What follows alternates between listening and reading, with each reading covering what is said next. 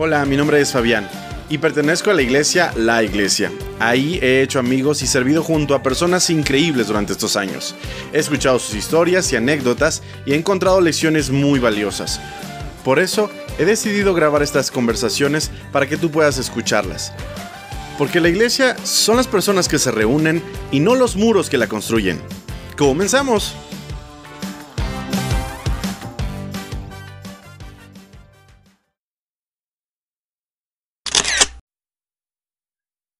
Gente, ¿qué tal? ¿Cómo están? Sean todos bienvenidos a un nuevo episodio de su podcast Backstage. Esta semana alguien muy especial con ustedes. Daniela Salazar, ¿cómo estás? ¿Qué tal? ¿Cómo estás, Fabián? Muy contento, muchísimas gracias. Me da mucho gusto tenerte aquí. Eres una persona que pues tengo poco de conocer, pero siento que ya hay muchísima cercanía. Tuvimos esa oportunidad de vernos con tu hija y con mi esposa en un café hace un par de semanas y la verdad creo que pues me siento muy identificado con ustedes, hicimos mucho clic y me da mucho gusto. Esperemos que Dios nos permita hacer muchas cosas juntos. Dani, si quieres empezamos. Adelante. ¿Cómo te llamas? Nombre completo. Nombre completo, Laura Daniela Salazar Salazar. Laura Daniela Salazar Salazar. ¿De dónde eres? De la Ciudad de México. Ah, eres chilanga. Lo que le sigue. Yo también, ¿eh? O sea, aquí entre nos. Quizá por eso hicimos clic. Sí, yo creo que sí, ¿eh? Porque la sangre llama, dicen. Exacto. la sangre llama. ¿Qué tal? ¿Naciste en Ciudad de México? Ciudad ¿Y de ahí dónde te moviste? Nos movimos un año después del terremoto del 85. No. Eh, le ofrecieron a mi papá, trabajaba en el gobierno, la opción de venirse a Guadalajara o Monterrey. Wow. Como mi papá es mega chiva, pues dijo, a fuerza, Vámonos ¿no? a- Vámonos a Guadalajara. A Guadalajara. Y por el clima también. Entonces, ¿Qué edad tenías cuando te moviste? tenía como unos ocho años. Estabas chiquita. Sí, estaba chavito. ¿Qué recuerdas de tu vida en Ciudad de México? Padrísimo, pues con mis primos, cada fin de semana. Toda la familia es de allá, imagino. Sí, la mayoría. Y en Michoacán, de parte de mi mamá, tenemos también mucha familia. Pero bien padre, la verdad nos la pasábamos increíble, las navidades, cada fin de semana con los primos. Éramos muy unidos. Y aparte en la cuadra donde vivíamos, en la colonia, pues había un montón de chavitos de nuestra edad. Entonces era muy, Muy divertido. Sí, muy divertido. Las posadas eran así padrísimas, con un montón de gente.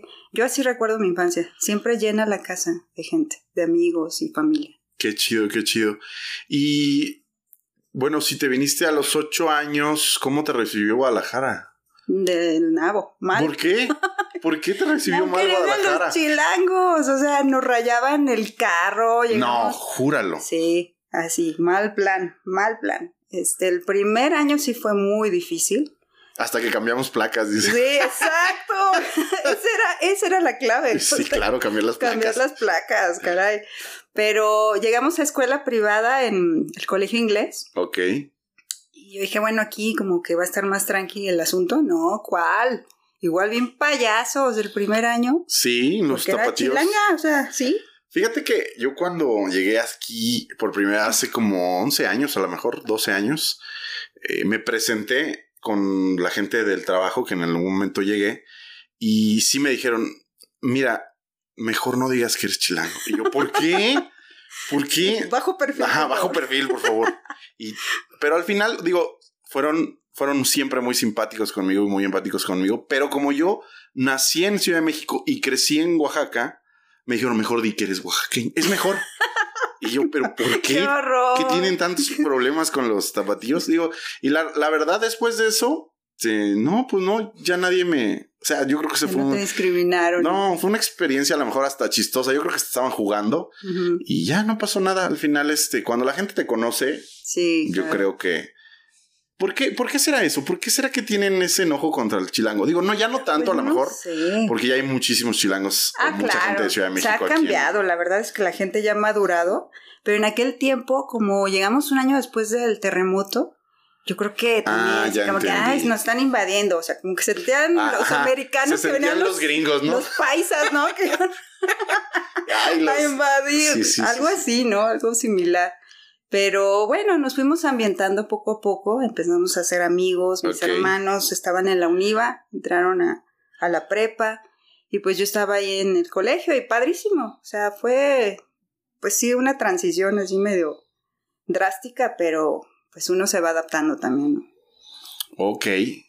Y bueno, cuéntame un poquito sobre tu infancia. ¿Qué recordarías de tu infancia? ¿Qué resaltarías? Digo, sé que eres alguien muy familiar, lo mencionaste, con muchos amigos, pero bueno, tú me habías contado que tú llegaste al cristianismo cuando eras niña, ¿cierto? Sí. ¿Podrías platicarnos un poco de eso? Sí, claro. Eh, cuando llegamos aquí a Guadalajara, a los pocos años, que serán dos años, empezaron a haber problemas en casa con mis papás. Entonces, eh, una vecina invitó de la estancia, que era donde vivíamos, e invitó a mi mamá a una iglesia cristiana que estaba por Plaza del Sol. Entonces empezamos a ir, en- yo no sé, fue como un año, así de ir constante cada domingo y a mí me encantó, la verdad. Era una iglesia muy grande, muy bien organizada. Ujú. Y las clases de escuela dominical a mí me tocaron el corazón, la verdad. Yo creo que ahí quedó sembrada esa semilla, porque después eh, mi, mamá, mi mamá y mis dos hermanas se- hasta se bautizaron. Wow. Este, pero algo pasó. eh, fue la transición como del divorcio de mis papás. ¿Tus papás se divorciaron? Sí. ¿A qué edad más o menos tuya? Pues yo tenía ya como unos 11 años. O sea, tú sales de Ciudad de México a los 8 Ajá. Y más o menos como cuando tú tienes 10 empieza a haber problemas. Bueno, toda la vida hubo, ¿eh? Toda la, Sí. problemas. Eran altas y bajas y sí, habían muchos, muchas broncas, la verdad, entre mis papás. en casa. Y si pudieras decir como la razón, si fueron temas económicos, si fueron temas de que no se entendían. Fue infidelidad de mi papá. Ah, ok. o sea, el talón de Aquiles era pues, las mujeres. ok. Entonces, en aquel tiempo, la verdad, vivíamos muy bien económicamente y él era como muy soberbio. Entonces, no sé, algo pasó ahí y Eso fue muy prematuro desde el matrimonio de tus papás. sí. Y eran broncas así de años. Yo desde que estaba en kinder me acuerdo que lloraba, llegaba a la escuela llorando porque habían problemas en casa. Desde kinder. Desde kinder. Ok. Y bueno, si pudieras comentarnos más o menos cómo te afectó esto eh, en algún momento. Este, pues sí me afectó porque me empecé a ser muy introvertida. Empecé como a aguantarme muchas cosas, a quedarme callada, me costaba mucho socializar. Recuerdo que estaba en primaria allá en México, en la escuela, y lloraba porque nadie se juntaba conmigo, yo así "Uh", como ejote, ¿no? Así pero, sola. pero no se juntaban contigo porque tú eras aislada o Sí, porque o sea, yo misma me apartaba, pero Ah, no entendía por qué no se acercaban a mí. O sea, yo también no le echaba ganitas de acercarme y socializar, pero me sentía muy sola, la verdad, en esa etapa de la infancia. primaria. Ajá, en primaria, sobre todo en la escuela, porque en casa era otra cosa, como habían amigos en la cuadra, este, habían primos y todo, pues no había tanto problema. Pero ¿Te viniste con familia aquí a Guadalajara? Ah, no, no, no. ¿No? Tú estabas todavía en Ciudad de México. Sí. Entonces la etapa en la que sí había mucha Ajá. gente en tu casa. Sí, ya cuando llegamos aquí a Guadalajara, pues a mí sí me costó hacer amistades, ¿eh? Mucho. Y luego más porque se empezó a agudizar la situación en casa, se puso fea, la verdad. Ok. Y, y pues más me empecé a apartar y a aislar. Mucho, mucho, mucho. Entonces empecé como a caer en una depresión, pero no me daba cuenta, desde De niña. chiquita. ¿Sí? ¿Por qué le llamarías depresión? ¿Cuáles serían los síntomas que tú tenías como para poderle llamar eso depresión? No me gustaba estar con gente. O sea, Mm. me sentía súper vulnerable cuando estaba con gente. Sentía que se daban cuenta de mi vida miserable, yo qué sé. De hecho, creo que eso es súper común, fíjate.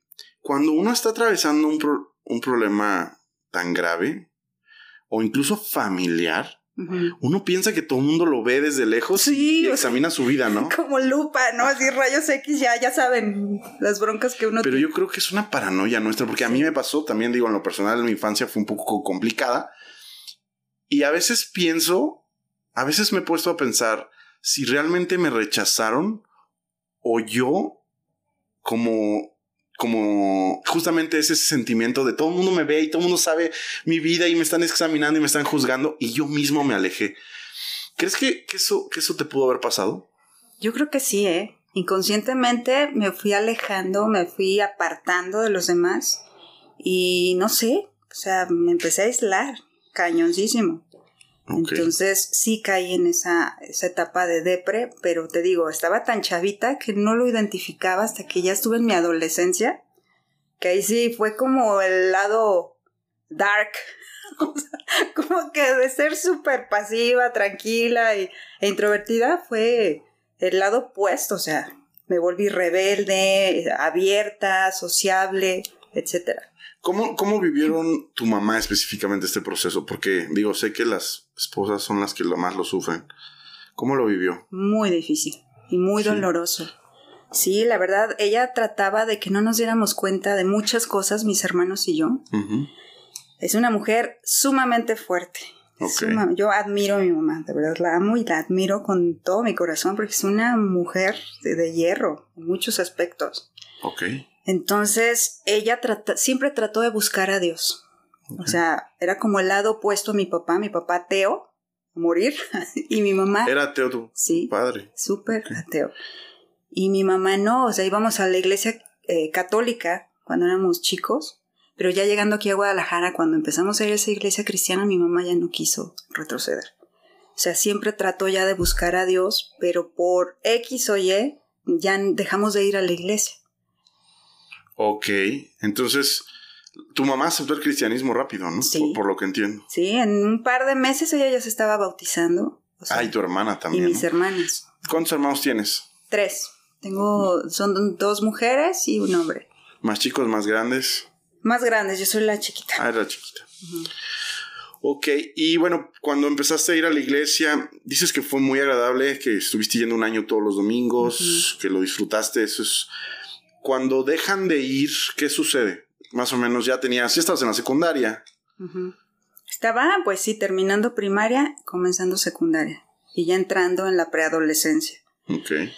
Dejamos de ir y nos fue de la patada, la verdad. Empezaron muchos problemas más. Se divorcian mis papás, mi papá nos abandona, o sea, se va por el pan. Se fue por los cigarros. por los cigarros, como seis años y después regresó, ¿no?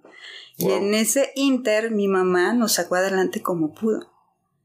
Empezaron a haber también problemas económicos porque mi papá desapareció del mapa. ¿Pero no sabían dónde estaba o solo no quería volver a casa? ¿no? varios años no supimos dónde estaba.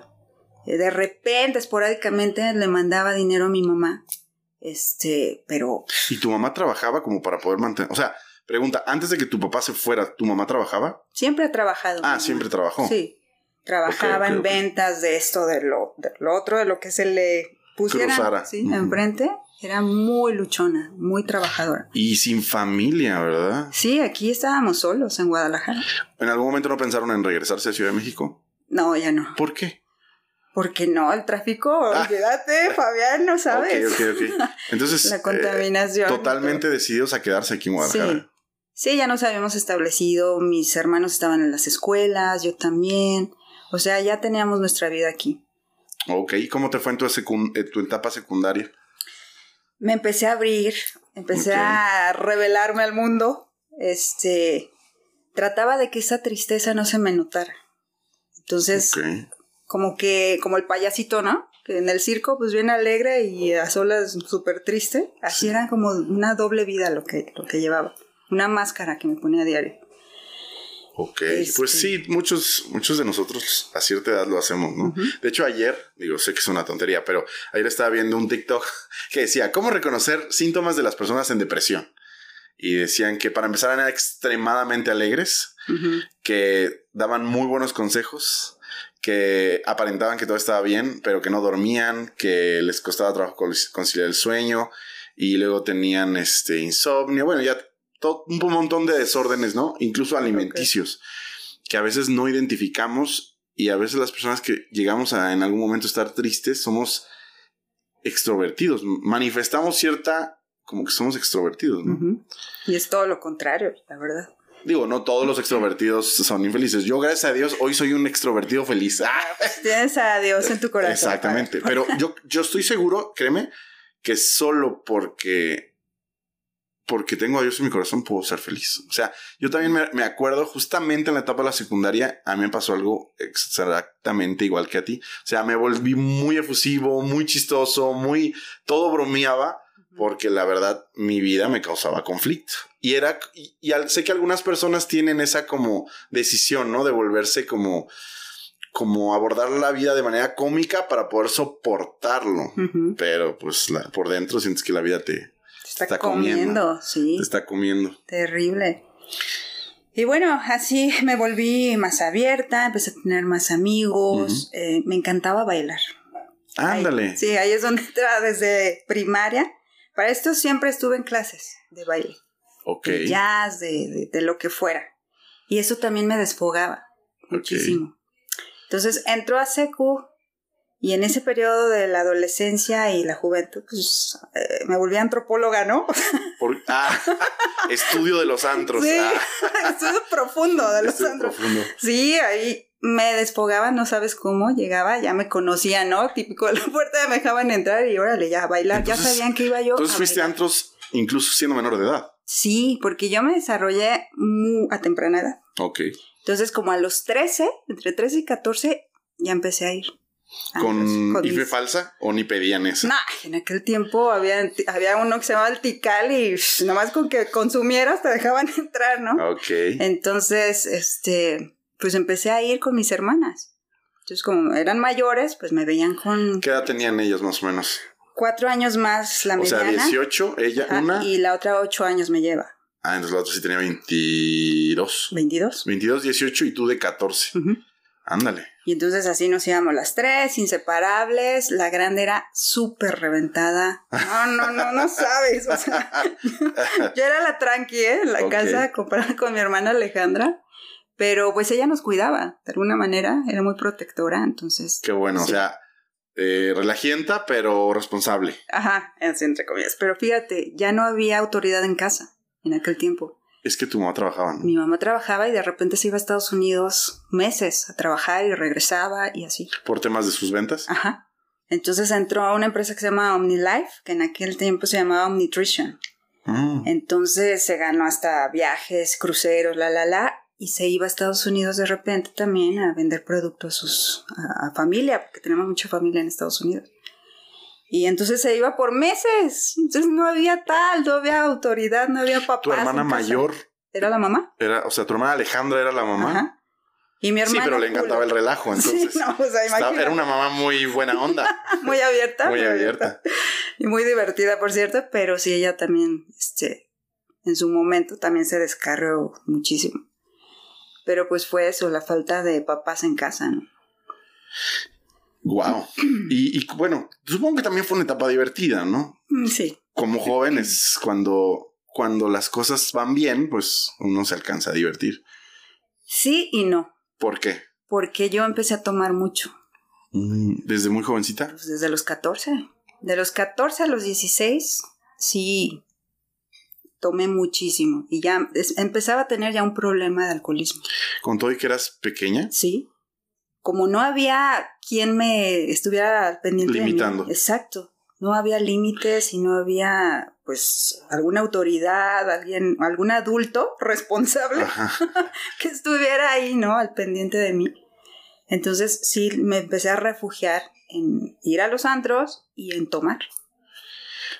¿Tu mamá algún momento se enteró de que estaban este, ah, descarreándose mucho cotorreo? Claro. ¿Y qué les dijo? No, pues ya, too late.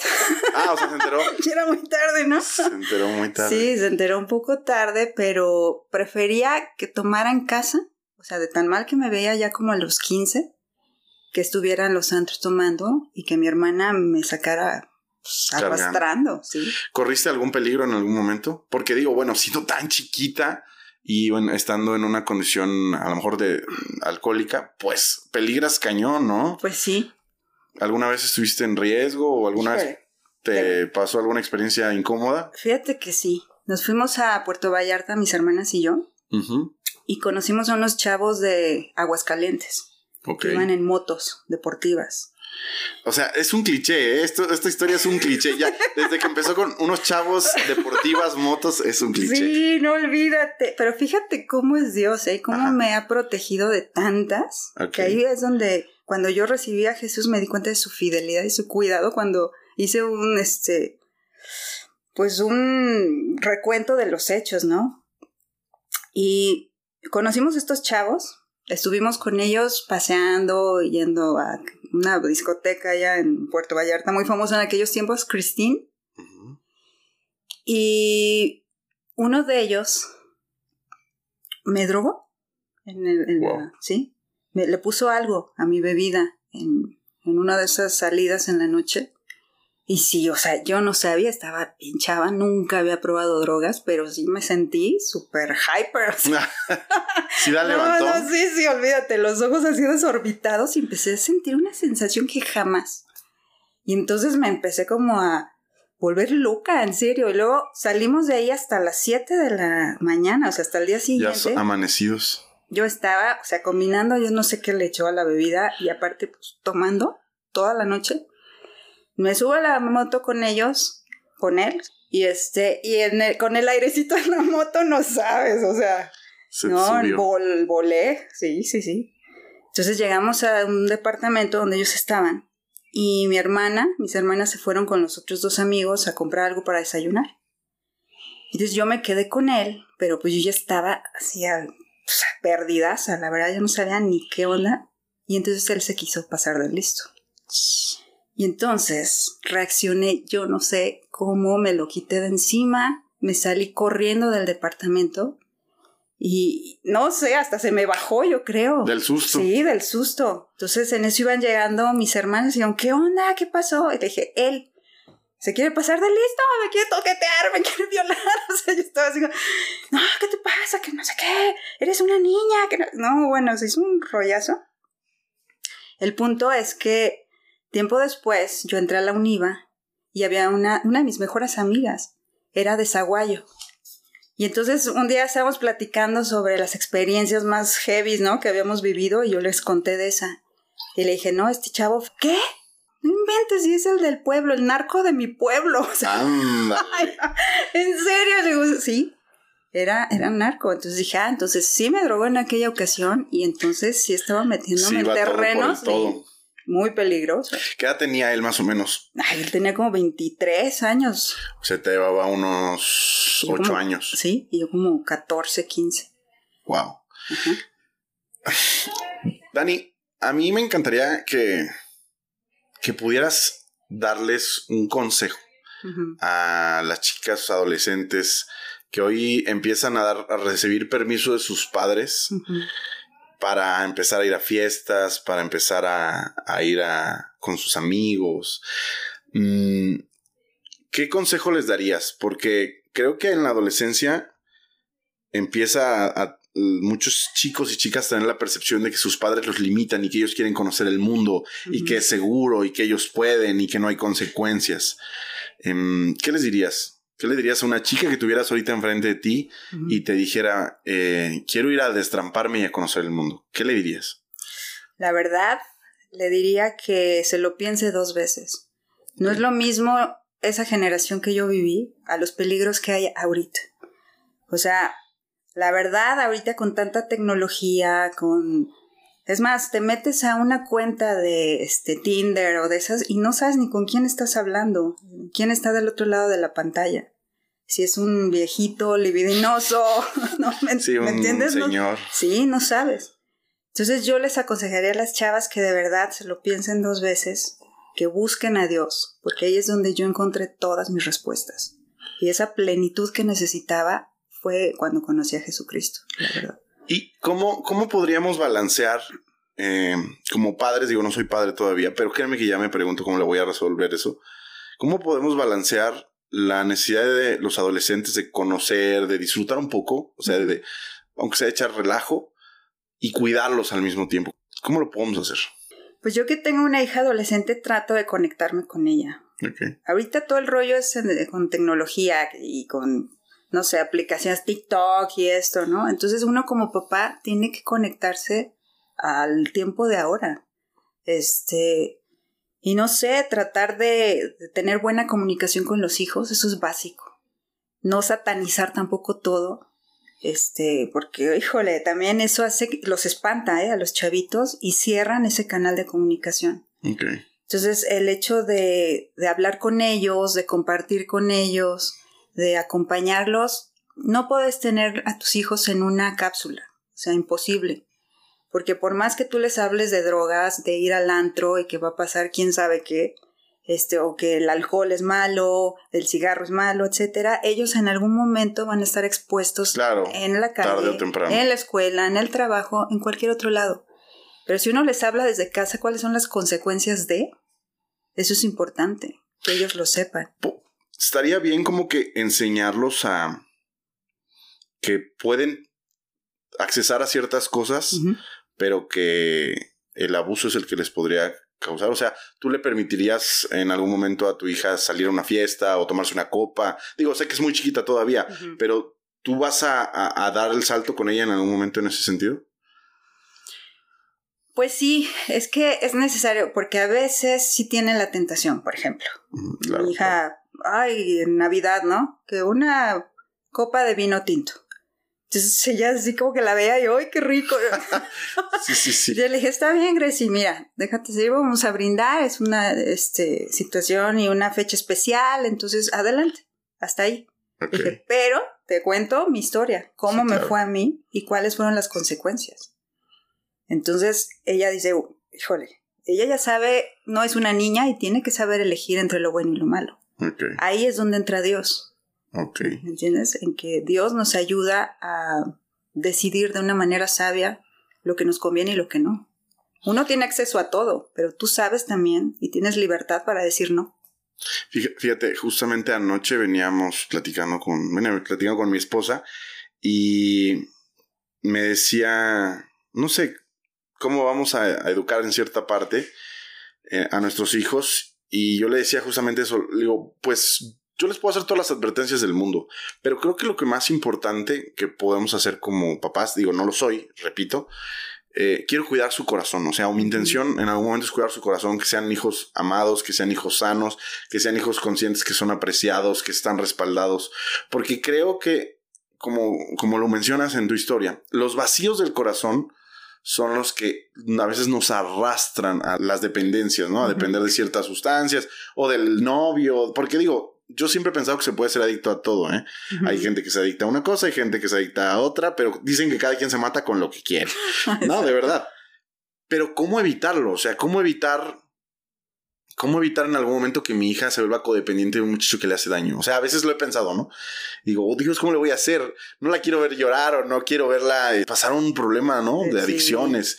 Y, y, eso es lo que pienso. Digo, mañana me puedo dar un, cuenta de la realidad, pero creo que si ella es feliz, si se siente amada, si se siente respetada, en algún momento va a poder reconocer que algo no está bien en sus relaciones o algo no está bien en su vida, sabes que esto no está bien, porque lo que me dieron mis papás me hacía feliz, o sea, la forma en la que ellos me educaron me hacía feliz, ¿no?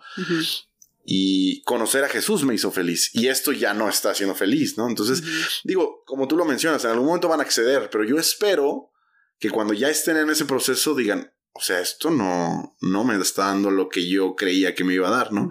Y en ese momento vuelvan a, a, a lo mejor a tomar una buena decisión o a lo mejor ojalá nunca tengan que, que volver, ¿no? A lo mejor ojalá tomen desde la primera vez buenas decisiones en su vida, ¿no? Yo creo que es la firmeza también en tu relación con Dios. Sí, claro. O sea, por ejemplo, en mi caso, yo lo conocí ya en la adolescencia. Entonces yo ya había tenido una carrera recorrida, pues, de altos y bajos, de muchas pruebas, de mucha desunión también familiar, abandono de mi papá, muchas cosas. En el caso de mi hija, pues ella creció en hogar cristiano prácticamente. Ok. Pero no por eso garantiza de que no va a tomar malas decisiones, o sea, eh, para nada. a lo que voy es que el cristianismo no es una religión, es una relación con Dios. Okay. Entonces, si tú tienes una relación firme este, con Jesús, mm, pueden pasar muchas cosas, pero tú vas a estar eh, con tu convicción, ¿no? De, de, tomar buenas decisiones si tienes temor de Dios. Entonces, yo veo a Grecia en ese aspecto mucho más fuerte y de verdad doy gracias a Dios por eso, porque ella es madura, para la edad que tiene es madura, ella ha tomado decisiones también que digo, wow, o sea, su edad se ha mantenido firme, por ejemplo, en la prepa, ahorita que ya está en esa Ah, ya está en prepa. Va el segundo de prepa. Y ella ha buscado y ha encontrado la forma de predicarle a los maestros, a sus compañeros, a través de los trabajos que le dejan, los proyectos. Y eso Wow. de veras ha causado un impacto en ellos, ¿eh? En su maestro de inglés, en uno de, de psicología, o sea, en sus compañeros. Se acercó a, a mi hija hace como dos meses una compañera y le dijo, oye Grecia, pues tú hablas mucho de Dios, este, y me gustaría que me hablaras, a ver por qué. Y entonces ella empezó a dar pues su historia de vida, ¿no? Y su experiencia con Dios. Y entonces la chava ya quiere venir a la iglesia. Bienvenida. Las puertas están abiertas. Exacto, Ah, exa- exacto, porque vio algo diferente en Qué ella. chido. Entonces yo creo que si uno va sembrando así en los hijos y, y vas también tú mostrando tu fidelidad a Dios, es consecuencia de, es como una reacción en cadena, ¿no? Si te ven firme, pues tus hijos son como esponjas y te están observando todo el tiempo. Entonces si tú das un buen ejemplo y si ven que tú tienes una relación íntima con Dios, va a traer buen fruto a su tiempo. Fíjate, tú mencionabas algo. Para el punto en el que nos encontramos en tu historia, que tienes como 16 años o 15, 16, Ujú. y bueno, estás viviendo todo este huracán, tú ya habías ido a la iglesia cristiana. Sí. ¿Qué, qué pasaba en tu corazón mientras vivías todo este huracán sabiendo que ya conocías a Jesús? Para empezar, ¿ya lo habías aceptado? ¿Tú crees que ya habías aceptado a Jesús en tu corazón para este punto? No. ¿O solo habías experimentado el cristianismo? Había experimentado el cristianismo Ok. y yo creo que había quedado ahí una semilla que todavía no daba. ¿Te acordabas? Sí, sí me ¿Sí te acordaba. acordabas? Sí, por eso amo a los niños y me encanta servir con niños porque a mí me, me sembraron mis maestros en la escuela dominical Wow. y quedó ahí esa semilla. Por eso siento que la vida de un niño es lo más puro y lo más importante en una iglesia porque son las nuevas generaciones.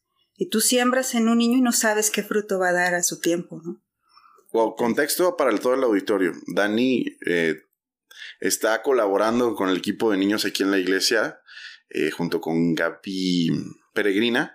Y bueno, fue, de hecho fue ella quien nos recomendó invitarte al Oh, podcast. Gaby, es un amor, mi Gaby. Sí, pero bueno, de, de verdad, ahorita quiero, quiero que toquemos ese punto sobre el Ministerio de Niños, pero tienes toda la razón.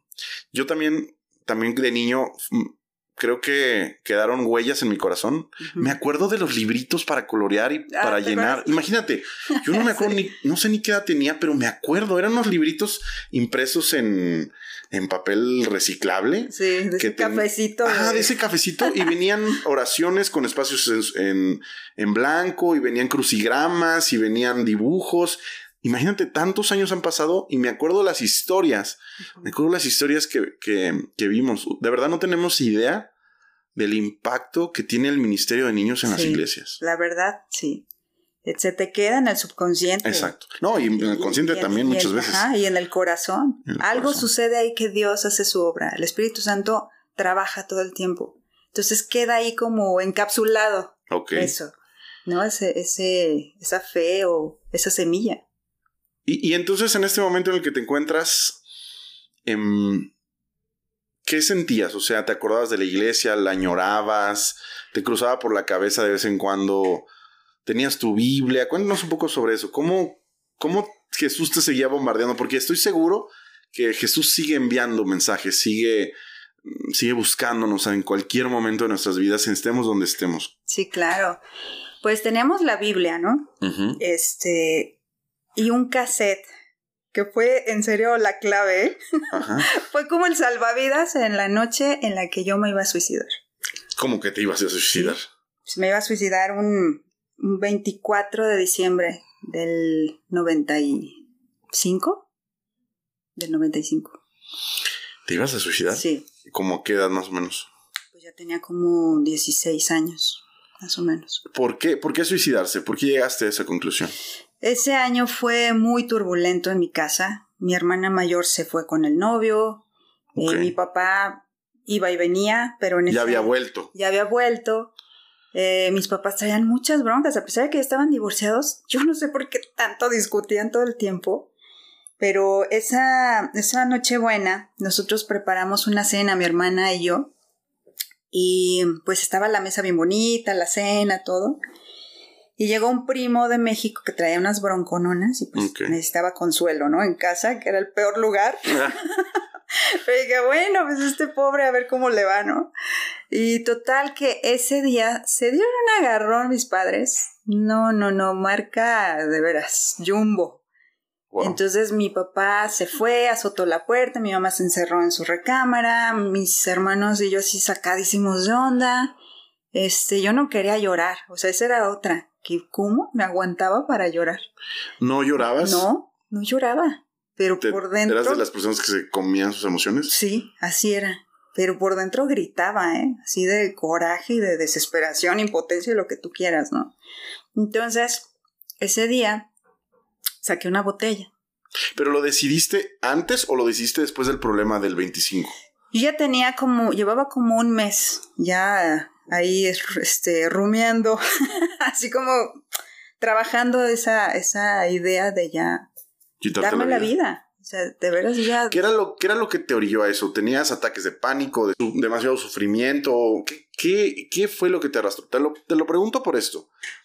Normalmente, cuando uno está en etapas depresivas, a veces sientes un ahogo en el alma, o sea, como un hoyo que te está drenando constantemente. Sí, Y la desesperación, eso es lo que te hace pensar, no, me necesito quitar la vida porque no soporto el dolor de mi alma de manera constante cuando me despierto, cuando, cuando me lavo los dientes, cuando estoy en la escuela, cuando estoy en el trabajo. O sea, es a tal grado que dices, bueno, lo aguantas un tiempo, ¿no? Y dices, bueno, a lo mejor se quita con amigos, se quita con cotorreo, se quita con fiestas, se quita con alcohol, se quita con un novio, se quita con una novia, se quita con, se quita viajando, se quita.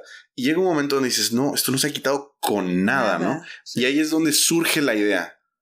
¿Y si me quito la vida? O sea, ya estoy desesperado de este ahogo en mi corazón. ¿Y si hago esto? ¿Es algo parecido a lo que Sí. sucedió? Sí, había como mucha soledad y mucho vacío. Y estaba harta, de verdad estaba harta de las broncas de mis papás. Porque no había filtro, ¿eh? O sea, uno con el otro y los hijos ahí enfrente y no, era horrible. Entonces yo ya me sentía súper desalentada, sin Ok. esperanza, de- o sea, estaba cansada, en serio, cansada. Luego la situación económica terrible, no encontrábamos trabajo, yo tuve que dejar la escuela para ponerme a trabajar y ayudar en A los casa. 16. Sí. No, desde los que fue como 15. ¿Y en qué trabajabas? Trabajé de todo. Trabajé eh, como asistente en agencias de publicidad.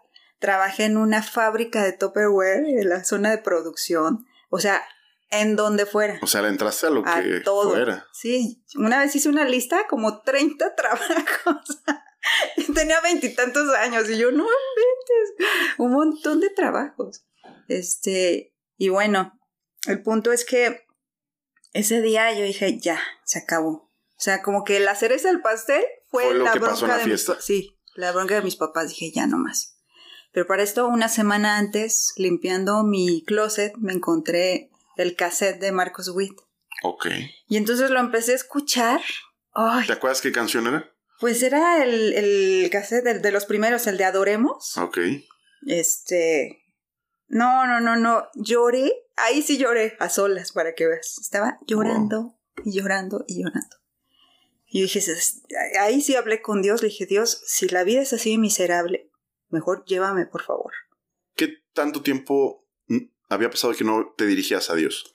Años. Ok. Años. Y ese fue el momento en el que Sí. decidiste volver a hablarle. Hubo como un quebranto ahí ese día, porque me acuerdo que hasta cerré con seguro la puerta de la recámara y dije que no entren mis hermanos, me da pena que me- Sí, claro. Pero aquí voy a tener, o sea, como un momento con Dios y neta voy a hablar y le voy a decir cómo me siento realmente. Y entonces empecé a escuchar todo el cassette y empecé a llorar, o sea, y de verdad sentí un quebranto y una, un alivio hasta cierto punto. ¿El mero 25? No, fue con una semana antes. Ah, eso una semana que antes. encontré el cassette.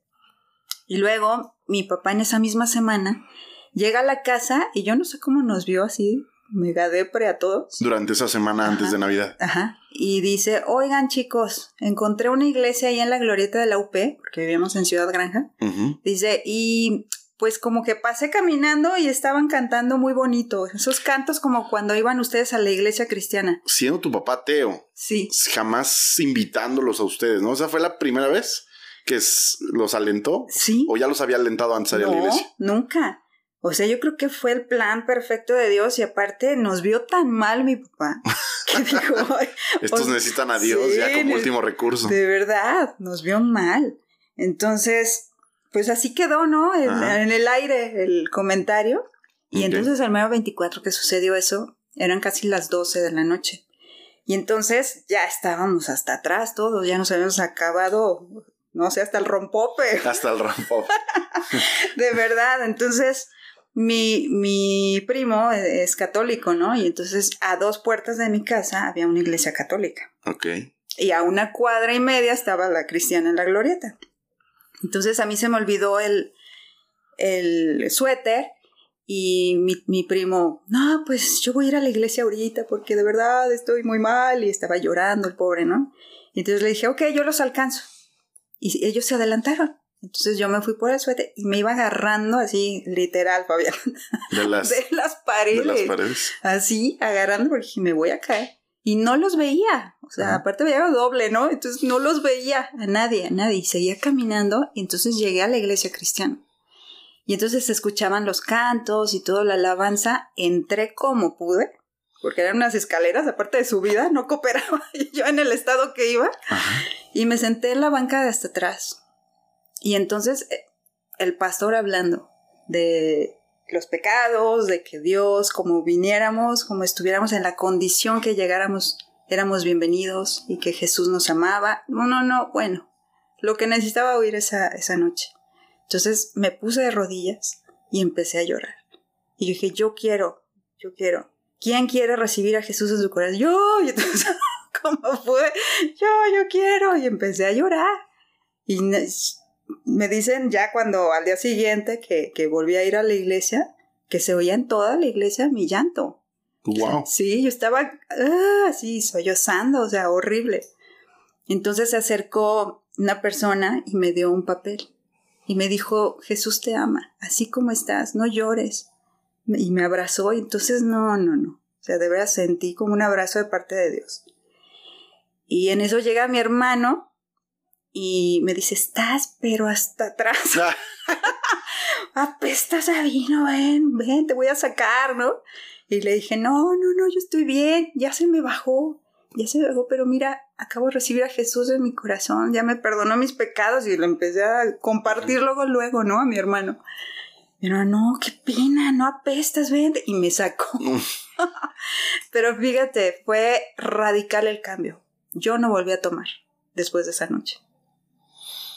Después de esa noche en que pensabas quitarte la vida, en que tuviste un gran problema familiar y que estabas súper alcoholizada, Jesús te tocó tu corazón y nunca más volviste a tomar alcohol. Bueno, digo, de esa manera, ¿no? De esa manera no, o sea, de repente, pues ya ves, pero no, jamás me he vuelto a emborrachar, ni se me ha antojado emborracharme. Wow. O sea, fue de verdad, y empecé a sentir caliente, así, caliente el, el cuerpo ese día. O sea, ¿crees que tuviste una experiencia con el Espíritu Santo Sí. adicional Sí. a haber recibido a Jesús? Sí, yo creo que sí. La verdad, este, sí fue, fue un antes y un después de esa, esa experiencia y ya me empecé a congregar a- en la iglesia. Y, y fui firme, la verdad. Y, y soy como muy determinante. Cuando, cuando decido hacer algo, lo hago con todo el corazón. Entonces, pues empecé a ser constante. Mis hermanos también empezaron a ir a la iglesia. Mi papá empezó a ver cambios. Wow. ¿Él nosotros. fue a la iglesia?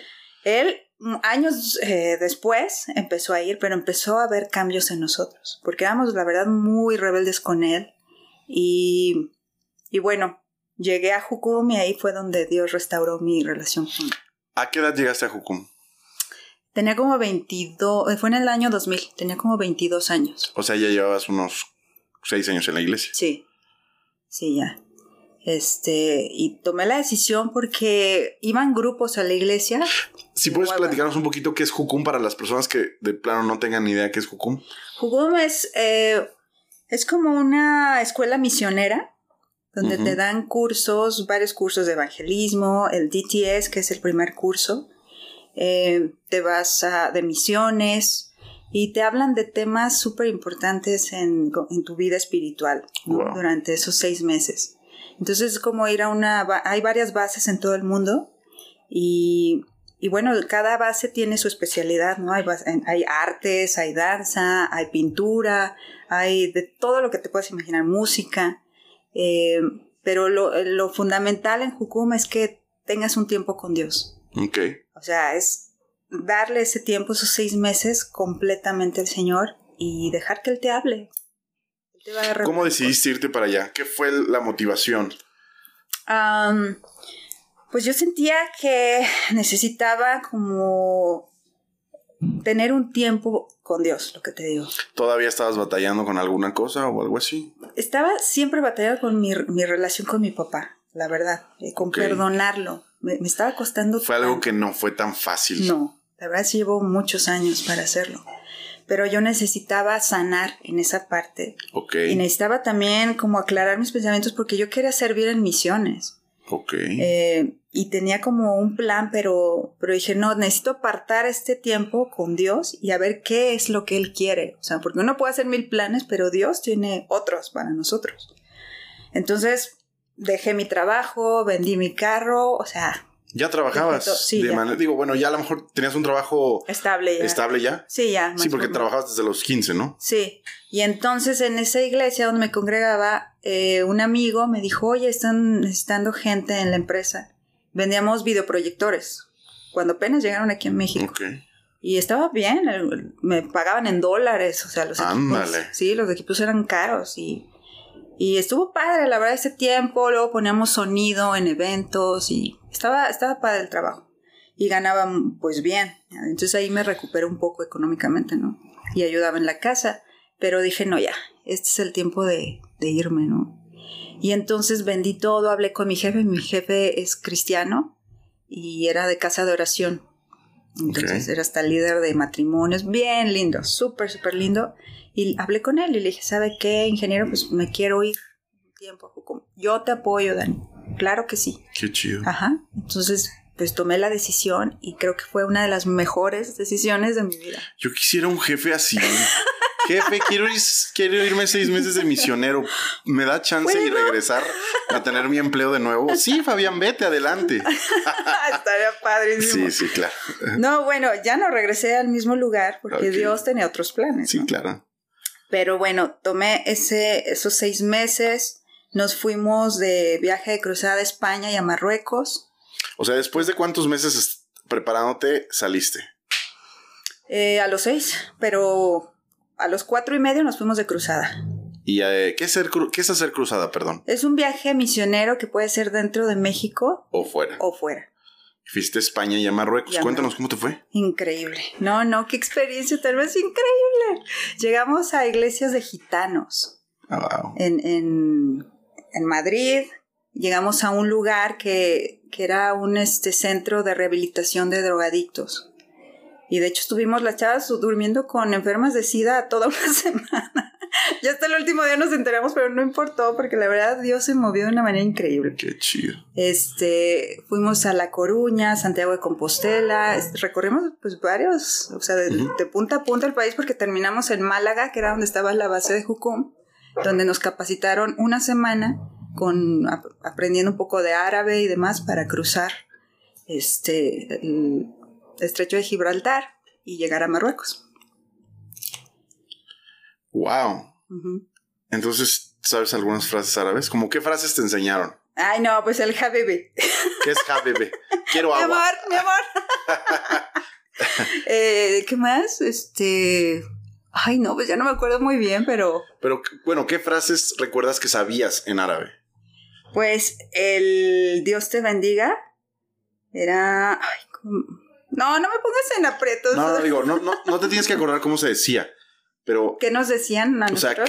¿qué, frases aprendiste? Aunque te las, ahorita solo las recuerdas en español. Ajá. Pero a lo mejor les enseñaron el hola, el buenos días. Ah, el- sí, ¿cuánto cuesta? baño. Que porque eran, pero tremendos en la Medina, que es como el mercadillo, ¿no? Ok. Entonces tienes que decirles cuánto cuesta, este, y regatear.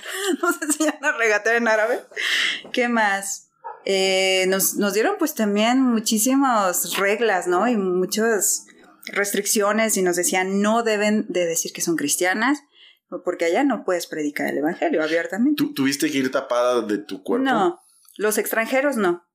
No, pero sí tienes que ir con vestimenta recatada. Sí, no vas a ir con shortcitos. No, Cacheteros, como los que se usan en México. Sí, no, de blusita pegada. Y no, no, olvídate. No, no, no, para nada. Sí, sí, sí. Lo que sí es que nos rodearon un, par, un grupo de árabes. Había una americana en nuestro grupo y éramos más mujeres que hombres. Eran solo dos hombres. Wow. Íbamos diez. Y empezaron a ofrecer camellos, de verdad. No es mentira, camellos y Mercedes-Benz. Por, él, por ustedes. Por- Ajá. Caballeros, Cab- tenemos unos sí. camellos y queremos a sus mujeres. Ah, sí, horrible. Yo quiero a esa que está ahí paradita, por favor. ¿Cuántos dineros? Dineros, los dineros. Y entonces íbamos con un traductor que era de Egipto, Fauci. Ok. Empezó a hablar con ellos y nosotros orando todo el tiempo. Imagínate. Cañón, cañón. Y eh, esa fue una de las experiencias más heavy. Y luego estuvimos en La Coruña y ahí tenían una, perdón, en Málaga, tenían una radiodifusora. Y ellos se conectaban o mandaban la señal a Marruecos de alguna manera Ajá. y compartían el evangelio de manera este pues, secreta, ¿no? clandestina. Y entonces cuando nosotros llegamos a Marruecos ya estaban pactadas citas con personas que habían recibido, árabes que, este, y marroquíes que habían recibido a Jesús en su corazón. Wow. Entonces era de manera ultra secreta. Nos quedamos de ver en varios puertos, en lugares así que no levantaran sospecha. Y me acuerdo que fuimos a, a un puerto y un chavo ya estaba listo. Ya le había mandado mensajes a Fauci y le, le había dicho, ¿sabes qué? Yo quiero conocer más y quiero que mi familia conozca de Jesús. Este, entonces me acuerdo que ese día lo recibió, se hincó.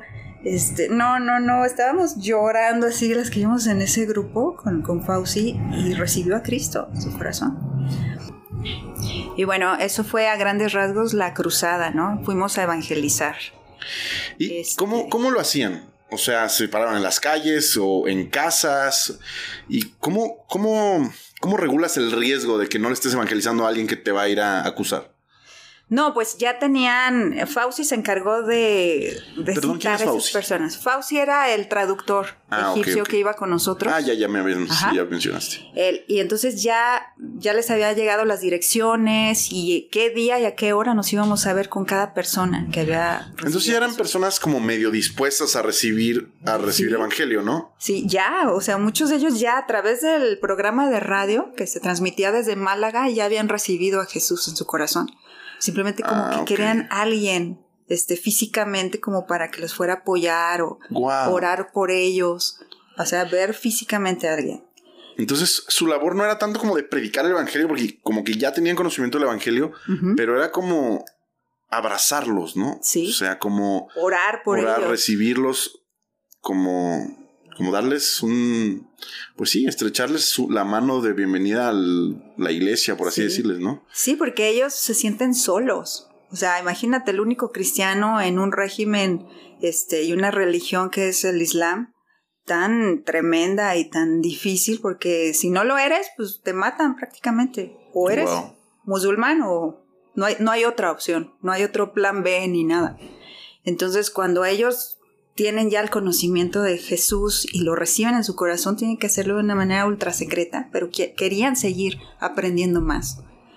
Entonces, la verdad, eso fue una bendición y fue impactante. O sea, todo el, el equipo que íbamos nos dimos cuenta de la libertad que tenemos en México de poder leer una Sí, Biblia, claro. de poder ir a una iglesia abiertamente. En España igual, es súper cerrada la gente y súper fría. Hay, hay más libertades, obviamente. Sí, pero, pero no quieren. No quieren, sí, están muertos por dentro probablemente en ese sentido. Sí, entonces, por ejemplo, en España era diferente el evangelismo, sí había más libertad, pero eran fríos, te aventaban así los flyers que les dabas eh, con el plan de salvación. Presentamos también varios bailes, dramas en la calle, eh, y no, eran, eran súper fríos.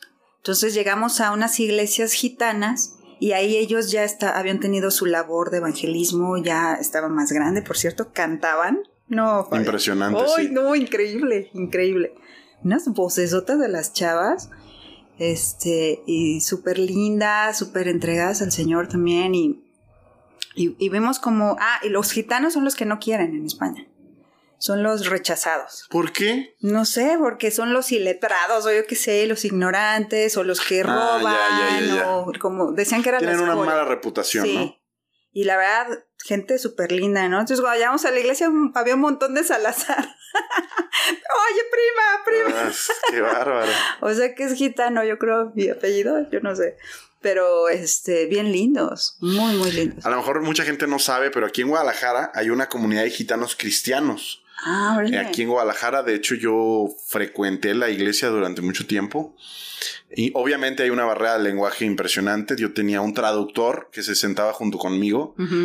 Pero les voy a ser sincero, en uno de los momentos más difíciles de mi vida, ellos fueron los únicos que me abrazaron. Fíjate. ¿De qué Eh, teniendo la, bar- la barrera del lenguaje, teniendo eh, pues las diferencias culturales tan marcadas, eh, estaba cerca de mi casa, como yo creo que unas cinco cuadras, ujú. y yo iba a los miércoles o jueves de oración, ya no me acuerdo qué día era, y incluso iba a los domingos.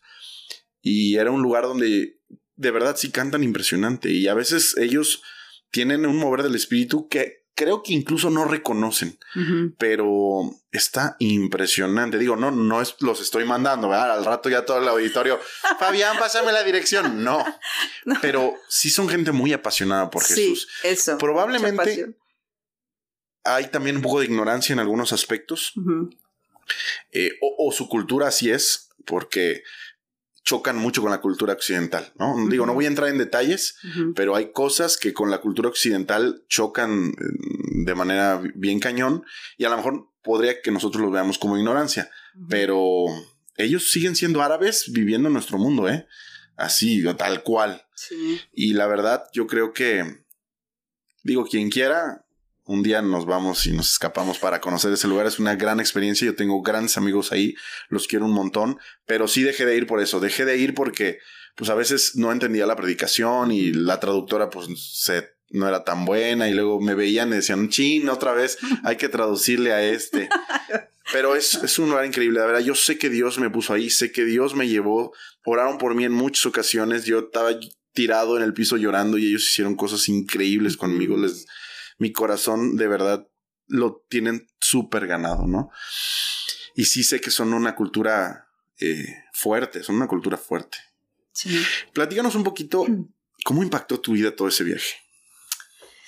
No, me cambió, la verdad, la perspectiva en muchas cosas, en muchas áreas, porque, pues sí, uno va a la iglesia y, y sirves en los ministerios, pero cuando realmente vas a un país donde no puedes hablar abiertamente de Dios, híjole, o sea, de verdad te valoras muchísimo tu país, valoras tu iglesia, valoras la gente, tu nacionalidad, todo, todo. Y entonces también me di cuenta de tanta necesidad que hay en otros lados, ¿no? Y uno debe empezar desde casa. Esa es mi, mi filosofía o una de mis reglas, ¿no? Uno empieza desde, desde casa para poder también salir a otros lugares. Entonces llegué de, de Jucum y empecé con un ministerio de intercesión en, en la iglesia y también apoyar más a, la, a misiones, ¿no? Empecé a salir más también de viaje eh, dentro de México. Este, Dios me habló mucho de ir a Estados Unidos también a, a, a trabajar con jóvenes. Y Lo hiciste, de hecho, ¿no? Tuve un sueño.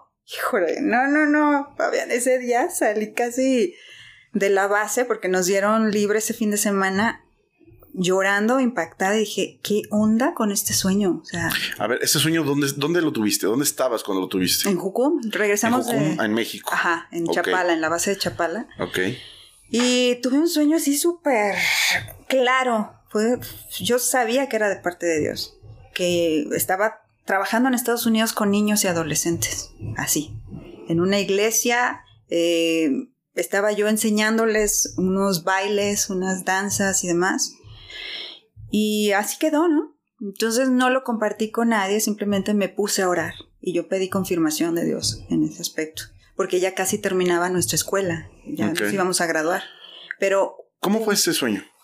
ese sueño fue mm, en una iglesia y habían niños así como de ocho años y también llegaban y estaban bailando niños más grandes, adolescentes. Yo dije, ¿qué onda con esto? pero era de Estados Unidos, o sea, era en Estados Unidos. Y así quedó el sueño, ¿no? Y yo estaba enseñando a esos niños. Entonces no lo compartí hasta que salí de Jucum y con mi pastor lo hablé. Y entonces él dijo, ora, ora por confirmación. Tú no sabes a dónde Dios te va a llevar. Pero si lo sientes, sientes paz y sientes que viene de parte de Dios, se va a hacer tarde o temprano. Pues bueno, unas semanas antes de la graduación llegó un maestro de, creo que era Missouri, y nos habló sobre el corazón paternal de Dios. o sea, esa clase de una semana, ese cursito, no, no, no, nos sirvió a todos llorando y poniéndonos a cuentas con nuestros papás. Nos habló de, de la importancia de ver a Dios como un padre fiel, que no va a ser igual al papá terrenal, ah, que nos falla, que nos puede abandonar, que nos puede mentir, o simplemente que no podemos tener una buena relación con Él. Dice, Dios es diferente, pero tú debes de perdonar a tu papá y amar a tu papá a pesar de... Eh, y nos, nos dio pues una enseñanza súper profunda. Me acuerdo que oramos todos llorando porque todos tenían así sus issues con, sus, con sus papás. Entonces dije, wow, o sea, tenemos que sanar en esa área para seguir avanzando. Yo sentía que tenía que ser restaurada por Dios tenía que perdonar a mi papá y tenía que pedirle perdón porque yo le había hecho muchísimas cosas también. Entonces me acuerdo que desde mi niñez, con, cuando se divorciaron mis papás, pues yo rechacé por completo, ¿no? A mi padre. Y también fui muy grosera con él. Entonces eh, termina ese curso de, de, en esa semana y nos dan libre el fin de semana los que vivíamos aquí en Guadalajara. Y mira, lo que nunca, no, no se ofrecía mi papá a verme, ni a recogerme, ni nada. Me dijo, ¿qué onda, hija? Oye, que vamos a desayunar. Y yo, pues va, vamos. Wow. Dice, están todos tus hermanos y hasta tu mamá va a venir. Y mis papás, pues ya se estaban llevando un poco mejor, ya como amigos, ¿no? Dije, wow, pues Dios como que lo estás poniendo todo, ¿no? Servido y en la mesa, ¿no? Aproveché y le dije, sale, pa, vamos.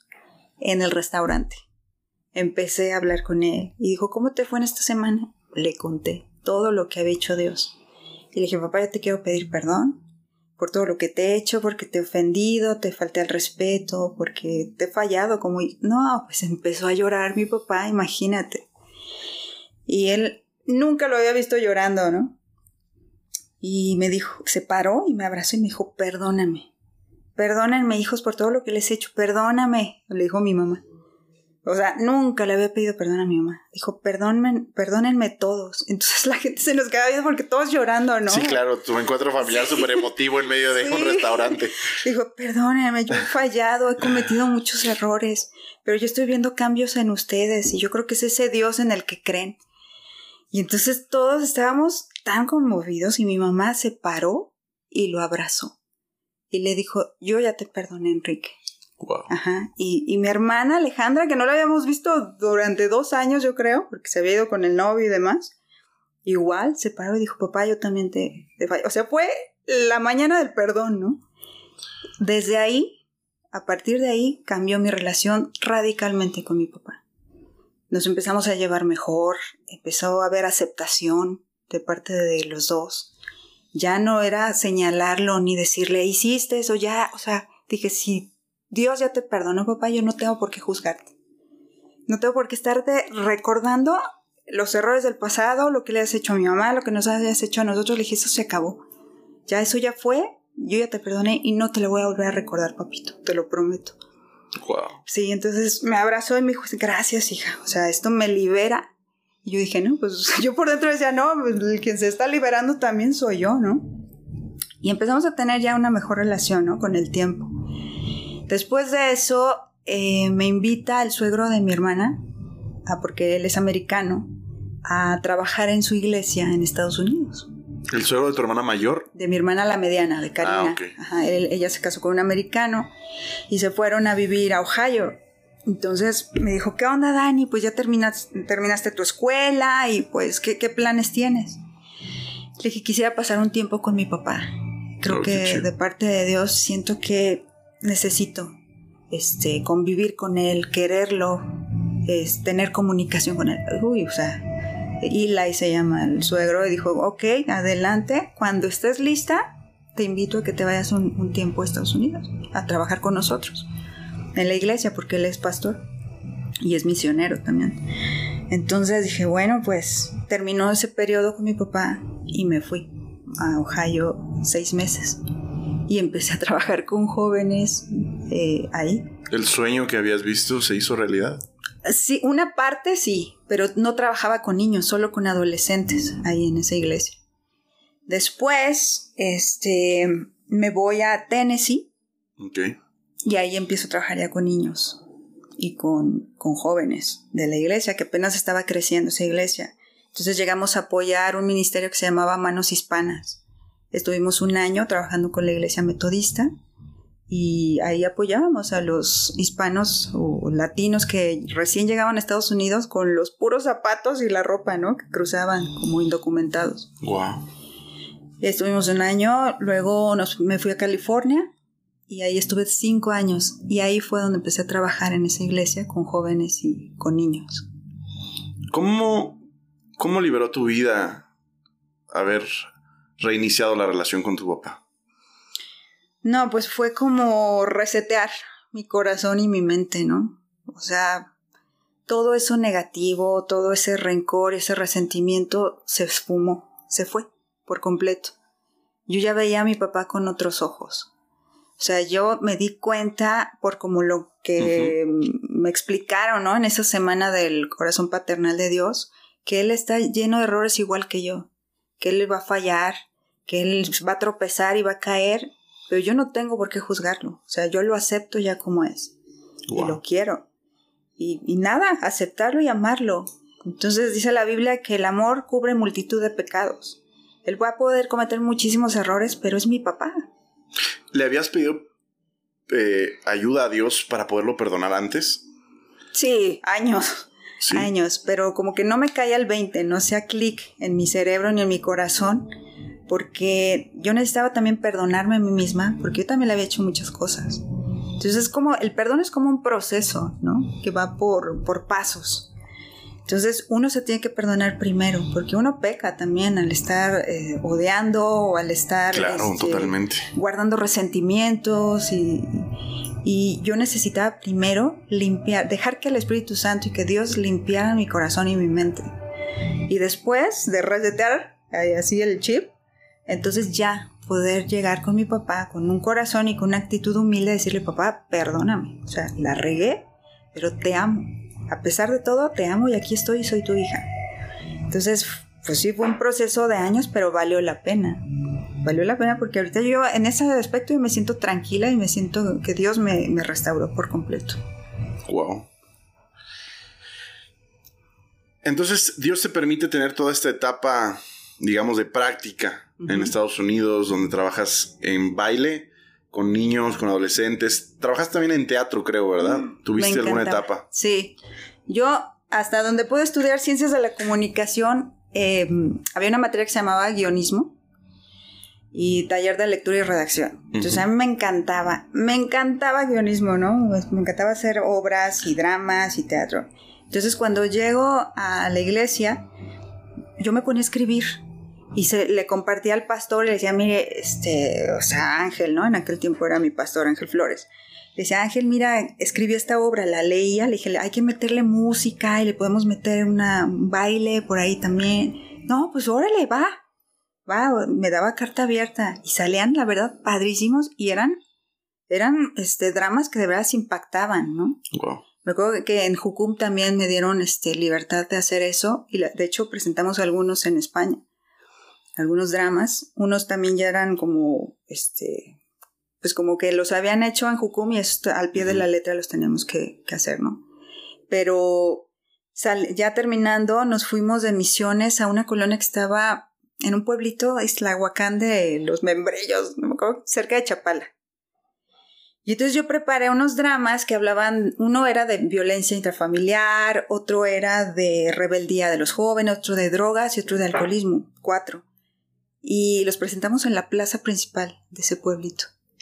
No inventes, o sea, se empezó a acercar la gente grueso y luego le ponía música súper dramática acá para que le diera el, el feeling, ¿no? Así, el punch. Y entonces al final hicimos el llamado para que recibieran al Señor y habían varias mujeres llorando, llorando. No entendíamos por qué hasta que nos acercamos y nos dijeron, eso que acabas, acabo de ver ahí en ese drama, dijo, es lo que estoy viviendo en mi casa. Wow, qué fuerte. Sí, dice, me está golpeando mi, mi, mi esposo. Y luego otro, este, dice, ese, ese joven que se estaba drogando, dice, es mi hijo, se está drogando, tengo un hijo que se está drogando desde hace dos o tres años. O sea, entonces dije, qué grueso, de verdad el drama, no sabes qué alcance y qué impacto puede tener en, en la gente. Wow, wow, wow. ¿Cuánto tiempo llevas como, o bueno, o tuviste de experiencia en este tipo de ministerios teatrales, musicales o...? Como 10 años. Wow. Mucho tiempo. Y en California es donde más me dieron carta abierta, porque tenían todo el equipo, este, me gusta mucho la música y entonces buscaba temas que de veras llegaran al corazón. Así. Mira, yo creo que no es necesariamente buscar temas como que lleguen al corazón, pero eso Yo creo que hay, hay veces donde solo hay que representar la realidad. La realidad es suficientemente brutal como para golpear a, las personas, o sea, como para sensibilizarlos. La realidad es fea. Sí. O sea, la realidad que vivimos a veces como sociedad nos pintamos, nos maquillamos y todo está bonito, todo está perfecto. Pero la realidad es que muchas personas en sus casas a solas, en su relación eh, de pareja, de intimidad, de familiar, viven calvario, viven un infierno. Y la verdad, si solo muestras la realidad, un poquito de su realidad en un drama, la gente dice, yo quiero salir de ahí, de donde esa persona acaba de hacer esa dramatización. Yo vivo ahí, obviamente no lo voy mostrando a todas partes, pero yo quiero salir de ahí. Entonces, solo hay que mostrar la realidad. Y la realidad muchas veces está en nuestro pasado, porque muchos de los que llegamos aquí a esta iglesia hemos vivido cosas horribles. Gracias a Dios, yo le agradezco a Dios a gente, mucha gente que aquí no ha vivido nada feo y qué bonito y que y qué bendición. Pero hay otros, como es mi caso, que hemos vivido cosas muy feas. Sí, claro. Y que la verdad yo estoy súper enamorado de Dios y soy súper dependiente de Él porque mi vida afuera era fea. Fea, fuera de Dios mi vida no es agradable. Entonces, hay que llevar nuestras realidades a lo mejor. Si podemos dramatizar o, reflejar la realidad que teníamos antes en una obra de teatro, en un algo, y la gente se conecta. Pues, ya cumplió. Sí, ya cumplió. Porque a veces es bien difícil pararte y, y contarles a todos tu historia, ¿no? Digo, backstage es eso. Backstage es contar tu historia de manera repetida a cientos de personas y eso está chido. Pero un drama tiene un poder muy fuerte, porque aquí estamos contando una historia que no estamos viendo. En cambio, cuando hacemos una representación, tiene un poder muy, muy fuerte. Sí, porque una imagen habla más que mil palabras. Exactamente. E impacta más que mil palabras. Y eso es lo que yo vi, la verdad. Le vi un potencial a los dramas. Y para esto oraba. Yo oraba muchos días antes para escribir porque nos decían, vamos a ir a tal lugar íbamos a Colima, íbamos a Nayarit, a Michoacán, a muchos lados.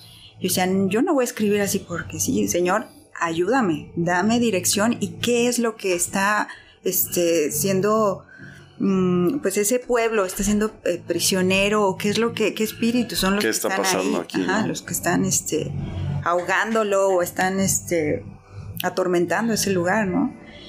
Y pues era, la mayoría de las veces era alcoholismo y era violencia. Entonces, este, pues yo tenía que escribir diferentes y la verdad es que sí daban unos resultados increíbles. Y era Dios, ¿no? Moviéndose a través de, los dramas. Wow. Yo le tengo una sorpresa al auditorio. Se las voy a dar. Hace un par de semanas que estuvimos hablando con Daniela, nos contó toda esta historia y yo no dejaba de pensar cuánto tiempo tenemos orando por alguien como tú en esta iglesia. Ay, gracias. Muchísimas gracias por por haber llegado. Creemos que hay muchísimo potencial en esta iglesia para hacer muchas cosas. Armando, em, todos los domingos lo escucho decir que no puede creerlo cuán grande está creciendo esta iglesia, que está siendo de bendición para muchísimas personas. Y el hecho de que lleguen eh, gente como tú, que esté dispuesta a trabajar, a servir y a bendecir, y es, es increíble. La verdad, la sorpresa para el auditorio es que muy probablemente se abra un grupo de, de teatro y de baile en los próximos eh, semanas.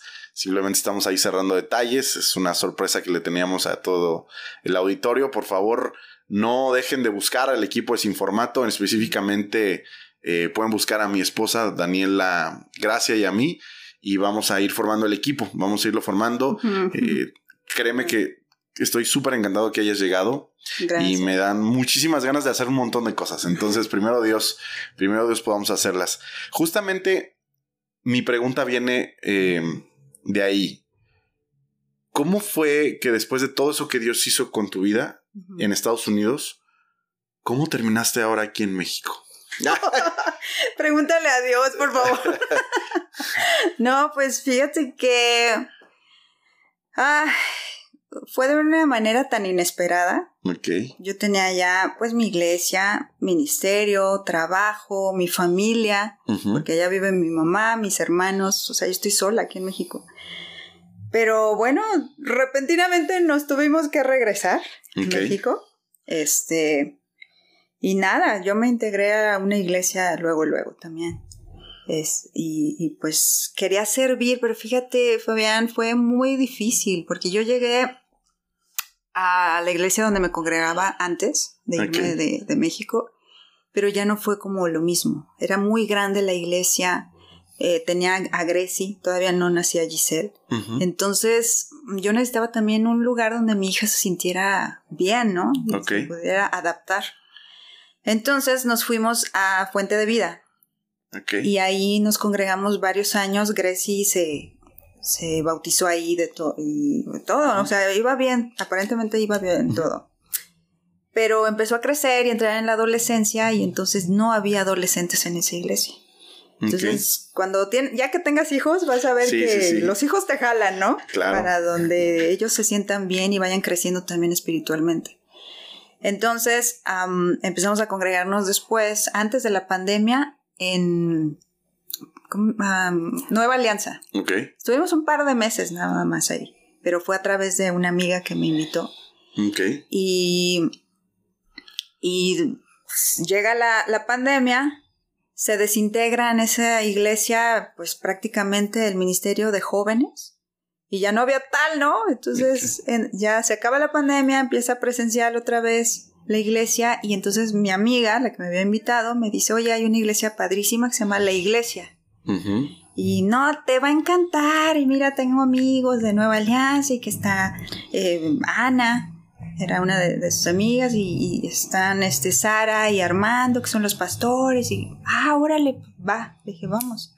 No, bueno, desde el... me enganché, me enamoré de esta iglesia desde el primer domingo. Se me hizo increíble. Así, me encantaron las paredes negras. Ah, ¿Eso te gustó? me encantó. Dije, está súper rocker esta onda, qué chido.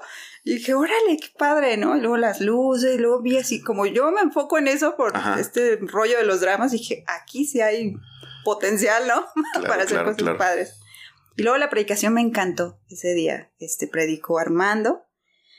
Pero desde el estacionamiento, o sea, yo vi chavitos de la edad de mi hija con unas flechas y con una sonrisa preciosa, todos bienvenido, esta es tu casa. Me encantó eso.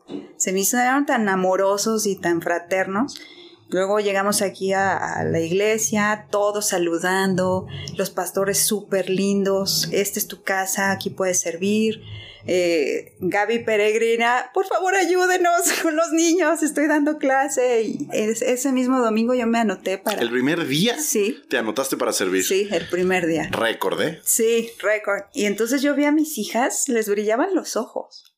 Decía, qué padre está esta iglesia. Mami, dijo Grecia, con todas sus letras, ¿eh? Ya encontramos nuestra casa. Dijo, esta, esta es nuestra casa. No, salimos ese día casi flotando. dije, qué chido, señor, gracias. Por fin encontramos una iglesia donde sentimos que encajamos, ¿no? Y nos encantó. La verdad, hasta ahorita me siento súper feliz de conocerlos. Dani, a ti, Fabián. Muchas gracias. Eh, líderes hermosos que son amorosos, a Dani, a Isa, este, Armando, Sara, todos, Chema. Gaby, tantos, tantos. Y mi Gaby peregrina que amo con todo mi corazón. Pero, por cierto, ¿cómo te está yendo con, con, los niños? Cuéntanos un poco de eso. Fíjate que padrísimo, padrísimo, porque hoy me tocó con los chiquitos. Ok. Este, y te das cuenta cómo van creciendo y madurando, ¿eh? a pesar de su edad. Ponen atención. Yo en el primer servicio ahorita vi cómo estaban súper atentos viendo la historia de Pablo, ¿no? Y les haces preguntas y lo captan. Aquí la clave es que dependiendo de su edad hay que hacerles juegos, hay que hacerles divertidas, Sí, claro. este, las clases, pero uno va sembrando en sus corazones. Yo siento de verdad un privilegio como maestra porque yo sé que estoy sembrando en esos niños y que en un futuro van a ser pastores o líderes de alabanza, Claro misioneros, no sabemos, pero es orar por ellos, por sus vidas. Y me encanta, a mí me encanta este, enseñar. Él también le enseñó a mi hija de 11 años cuando me toca ese grupo. Entonces, Qué bueno. Yo feliz. Qué bueno, me siento muy contento de verte llegar a la iglesia. De verdad, Gracias. eh, todo lo que hacemos los servidores, y eso de todos los servidores, es porque una historia más como tú seas, suceda. Queremos que alguien se enamore, queremos que alguien se sienta en casa, que alguien se sienta amado, que alguien se identifique, que se unan a la familia y que no solo se unan para recibir, que eso es, es, eso es excelente, se unan también para sumar, eso es el sueño de nosotros, que lo queremos que, que pase siempre. Y obviamente hay personas que entran en un proceso y es poco a poco, pero a ti te pasó el primer día, ya Sí. estabas anotada con Gaby Peregrina y... y- Yo me enganché, la verdad, me encantó y se me hizo súper lindo y padrísimo el ambiente aquí también. Todos son súper cariñosos, súper amables. Eh, me acabo de integrar con mi hija en el Ministerio de Producción y también es otro mundo, me Sí, encantó. claro. Rica, Lanice, eso es la onda, ¿eh? Súper bueno. Y Chema, entre los dos ahí capacitándonos con mucha paciencia, con mucho amor. Yo veo mucha excelencia en esta iglesia y eso me, me encanta porque porque es para Dios, pero para la gente también, ¿no? Sí, Entonces, claro. eso llega y uno, yo como llegué la primera vez dije, wow, aquí sí que le echan ganitas. Aventamos toda la casa por la ventana. Es una parte de nuestra cultura no escrita. De hecho, Armando, saludos Armando, pero la última vez alguien nos preguntó cuál es la cultura de la casa. Eh, tuvimos una visita de otro país y nos preguntaba eso. Y, y Armando y algunas otras personas empezamos a rebotar ideas de cuál eran. Y uno de los grandes valores de esa ca- casa es no, el, la búsqueda de la excelencia, ¿no? Nos encanta hacer las cosas lo mejor posible. Somos una iglesia generosa, somos una iglesia fraterna, somos una iglesia que busca la verdad, e- etcétera. Pero excelencia es un valor muy importante para nosotros, ¿no? Y qué gusto, qué gusto que lo noten, qué gusto que lo disfruten, Sí, la verdad. porque no dejaremos de hacerlo y, y nos da mucha satisfacción. Y pues nada, mis hijas y yo sentimos que es nuestra casa. O sea, llegamos aquí, casi casi nos quitamos los zapatos. No, Qué bueno, qué bueno, sí, quítenselos. Yo sí me los quito, no pasa nada. Luego No, me regañan, pero... pero no No, pasa nada. pero de verdad nos sentimos tan contentos, sentimos que somos familia, todos aquí. Que bueno, pues sí, es, esta es tu familia, así considéralo. Desde la otra vez que platicamos te lo dije. Gracias. Eh, pueden buscarnos cuando sea. Somos su familia, somos sus amigos. Eh, pues cuenten con nosotros, vayámonos a echar una comidita, una cena, crezcamos como comunidad Ujú. y sigamos bendiciendo a muchas más personas. A mí me encanta saber que tienes una gran cantidad de talentos que los traías escondidos. Afortunadamente con este episodio ya todo el mundo se enteró y vas a ver que vamos a hacer bastantes cosas bien chidas. Sin formato necesita mucha ayuda, necesita crecer, necesita jóvenes que se integren en actividades, porque hoy día Sin Formato ha ido creciendo, tiene cosas muy padres, pero creo que esta área de teatral, de baile, era una parte que nos faltaba, era una pata de la silla muy importante y le pido a Dios que nos dé la sabiduría, que, que nos dé la prudencia y que nos dé el empuje y la cantidad de jóvenes que sean necesarios. Así que, chicos, empiezan inscripciones. Ah, sí. eh, muchísimas gracias, de verdad. No, a ti, gracias por invitarme, Fabián. No, no te Sí, fue un preocupes. placer y pues amo mi casa, que es la iglesia. Muchísimas gracias, Dani. Te dejo los micrófonos por si quieres invitar a alguien, por si quieres eh, decirle algo al auditorio, despedirte. Adelante. Pues nada, quiero dar gracias por la oportunidad de compartir parte de mi historia. Espero también que sea de bendición para otros. Y nada, decirles que el perdón te libera. El perdón te, te revitaliza, te renueva. Y nada, que busquen a Jesús con todo su corazón. Porque ahí está la fuente de vida. Perfecto, pues muchísimas gracias. Eh, gracias auditorio por escucharnos una semana más. Una gran historia llena de cosas increíbles con mucha llenura del espíritu en todo tu proceso. Felicidades por eso. Gracias. Que Dios siga bendiciendo a tu familia, que Dios siga bendiciendo a tus hijas. Vas a ver eh, que sí iba a ser, que tus hijas las vas a las vas a ver haciendo cosas increíbles y siempre vas a estar bien orgullosa de lo que Dios está haciendo con ellas. Gracias. Auditorio, un abrazo. Nos estamos viendo la siguiente semana. Cuídense mucho, los queremos. Chao.